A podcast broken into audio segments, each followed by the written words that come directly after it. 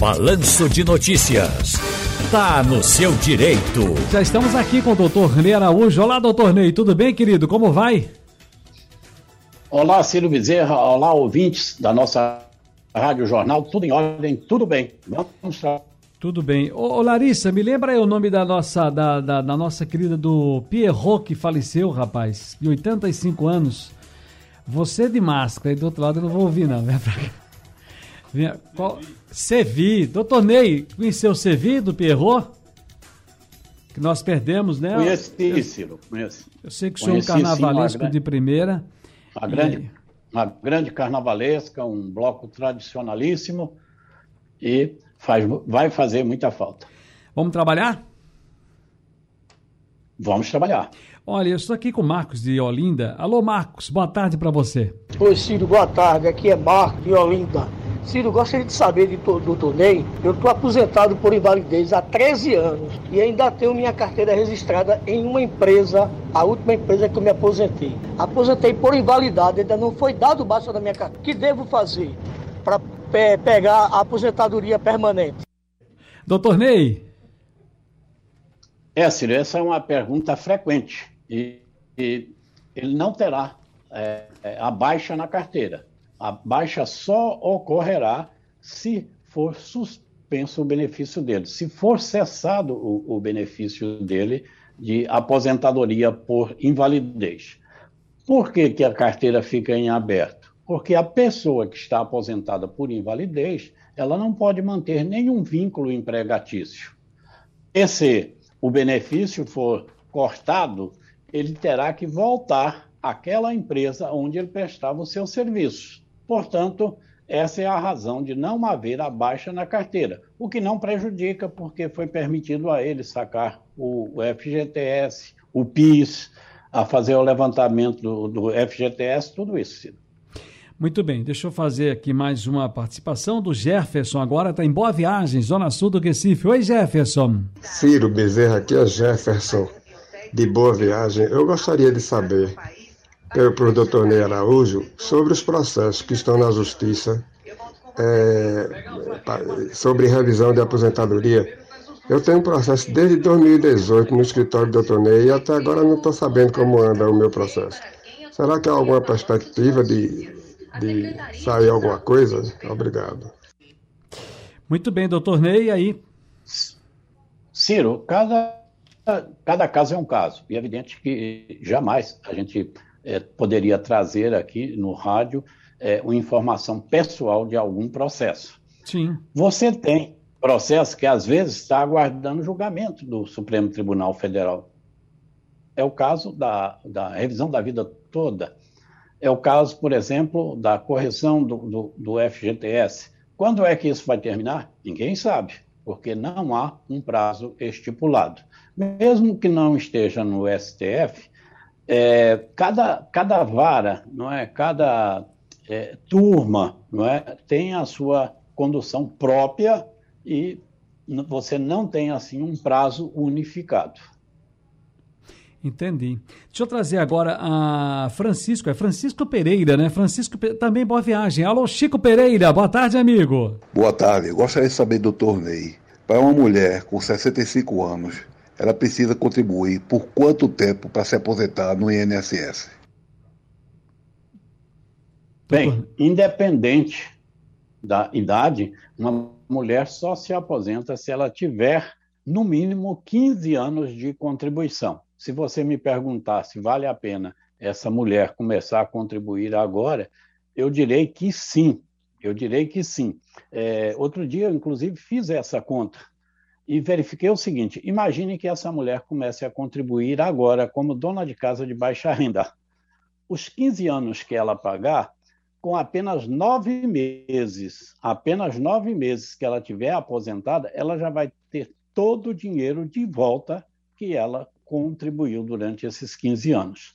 E lembrando que a contribuição para a Previdência Social não é só a aposentadoria. Durante esses 15 anos, se ela adoeceu, ela terá a cobertura da, da, da Previdência. Se ela vir a falecer, os seus dependentes receberão pensão por morte.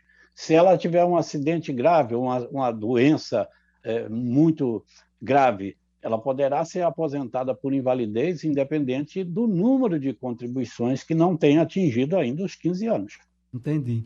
Doutor Ney, mais uma participação aqui.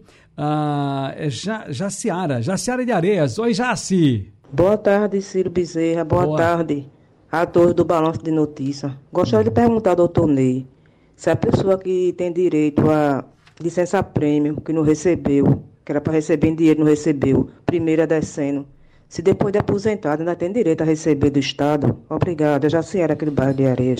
O Jaciara, muito obrigado pela sua participação também aqui no nosso Balanço de Notícias da Rádio Jornal. Doutor Ney Araújo, o que é que a gente pode falar para Jaciara, doutor Ney? Ciro, vai depender né, da época da, da, da, concessão dessa licença prêmio, né, que ela teria direito, e se ela foi ou não incorporada à sua aposentadoria. É preciso fazer um levantamento é, na vida é, contributiva dessa segurada. Entendi. Ô, doutor Ney, deixa eu também aqui trazer, porque está aparecendo aqui, estão aparecendo as perguntas do nosso painel interativo. Eu vou dar aqui também uma entrada no painel, portanto, para atender as pessoas que estão mandando as suas demandas. Cobrinha da Torre. Um abraço para você. Cobrinha está aqui fazendo uma crítica ao nosso trabalho com relação à cobertura do 7 de setembro. Aceitamos, respeitamos e vamos tocar a vida, viu, Cobrinha? Muito obrigado pela sua audiência, meu irmão. Nós queremos um bem enorme a você, tá? Deixa eu ver aqui também. Pronto, chegando aqui. Ah, doutor Ney, só afastado para auxílio doença. Quero saber se eu tenho de pagar o meu INSS. Não, não deve pagar. Se você é, fizer contribuição, inclusive como segurado obrigatório, isso poderá caracterizar que você está tendo alguma atividade remunerada, pode até prejudicar o recebimento do seu benefício. Durante o período de afastamento, você está acobertado, não há obrigação de contribuição. É, tu tem uma pergunta aqui também. Ah, deixa eu ver, doutor, doutor Ney Araújo. A diferença de idade impede a concessão de pensão por morte? Pode, pode ocorrer, sim, Ciro.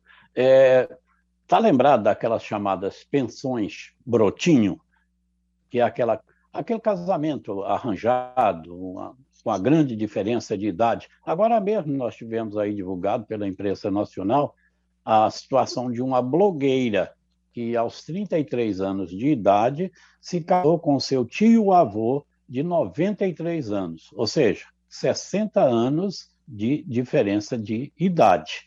E, após esse casamento, com 43 dias, ele veio a falecer. Ficou caracterizado, é, inclusive, por informações dentro, dentro do processo, que não houve, é, de fato, a convivência deles antes ou depois do casamento. E sim, simplesmente que aquele casamento, então, ficou caracterizado como uma fraude. E por isso mesmo não foi concedida pensão. Então, a gente tem que voltar àquela velha máxima: cada caso é um caso, precisa de ser analisado. Josefino. Não quer dizer que todo casamento que haja uma diferença de idade uhum. seja um casamento arranjado. Josefino está com a gente em Casa Forte. Boa tarde, Ciro. Boa. Meu nome é Jefferson, sou vigilante e gostaria de fazer uma pergunta ao doutor Ney Araújo. Eu tenho 24 anos de vigilância e dois de porteiro. Será que eu posso dar entrada por tempo de contribuição? Obrigado, boa tarde. Doutor Ney, é, desculpa, é Joseph Jefferson de, Are... de Casa Forte, diga lá.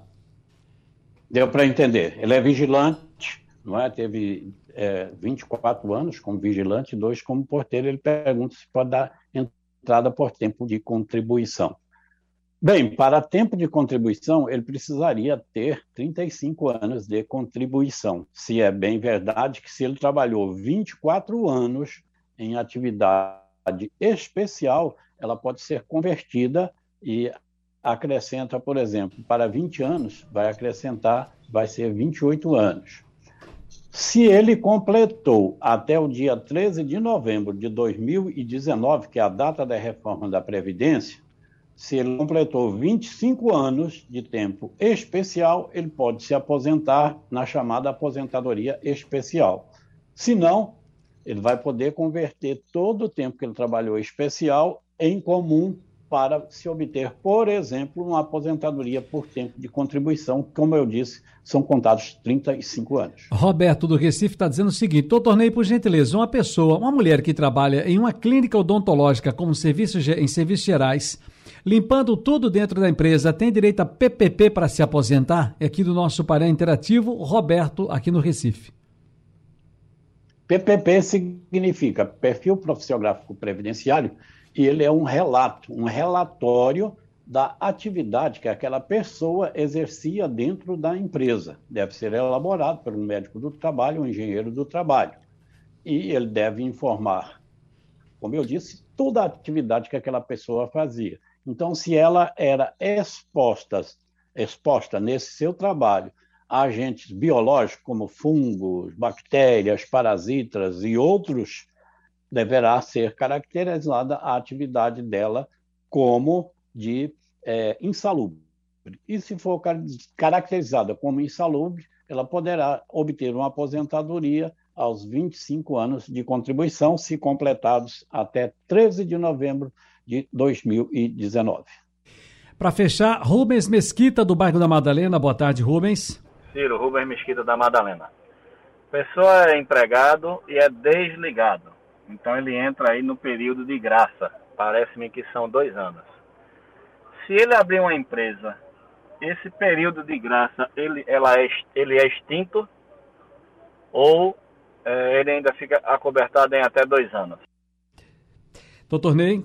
É, bem, período de graça é aquele que a pessoa contribuiu e mesmo depois de deixar de contribuir, ele tem um período garantido para ter todos os benefícios previdenciários. Os empregados, o período máximo que ele pode ter de período de graça é de 36 meses, três anos, se ele tiver contribuído por 10 anos sem a perda da qualidade de, de segurado, da Previdência. Então, ele garante esses 36 meses. Bom, aí ele pergunta: e se essa pessoa se tornar é, empresário, ela perde esse período de graça? Na verdade, não perde. Entretanto, como empresário, ela passa a ser também um contribuinte obrigatório. Então, ela terá que obrigatoriamente contribuir. Ciro.